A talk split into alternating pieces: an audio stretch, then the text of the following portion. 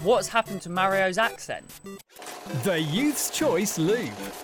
Hey, it's Jackson, and this is the Loop Film, keeping you up to date with what's on your screen. The Loop. Trailer for the Super Mario Bros. movie has finally been released. We hear Chris Pratt voicing Mario, but the lack of an accent has shocked viewers.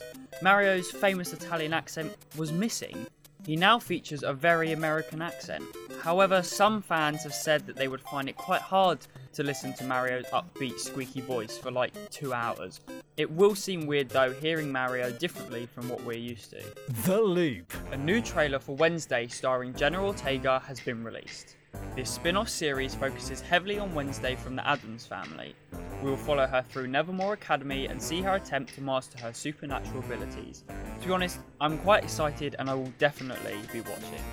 The series will begin streaming on Netflix on the 23rd of November 2022. The Youth's Choice Loop. That's it for the Loop Film today. Don't forget to follow us on all socials at Youth's Choice GA.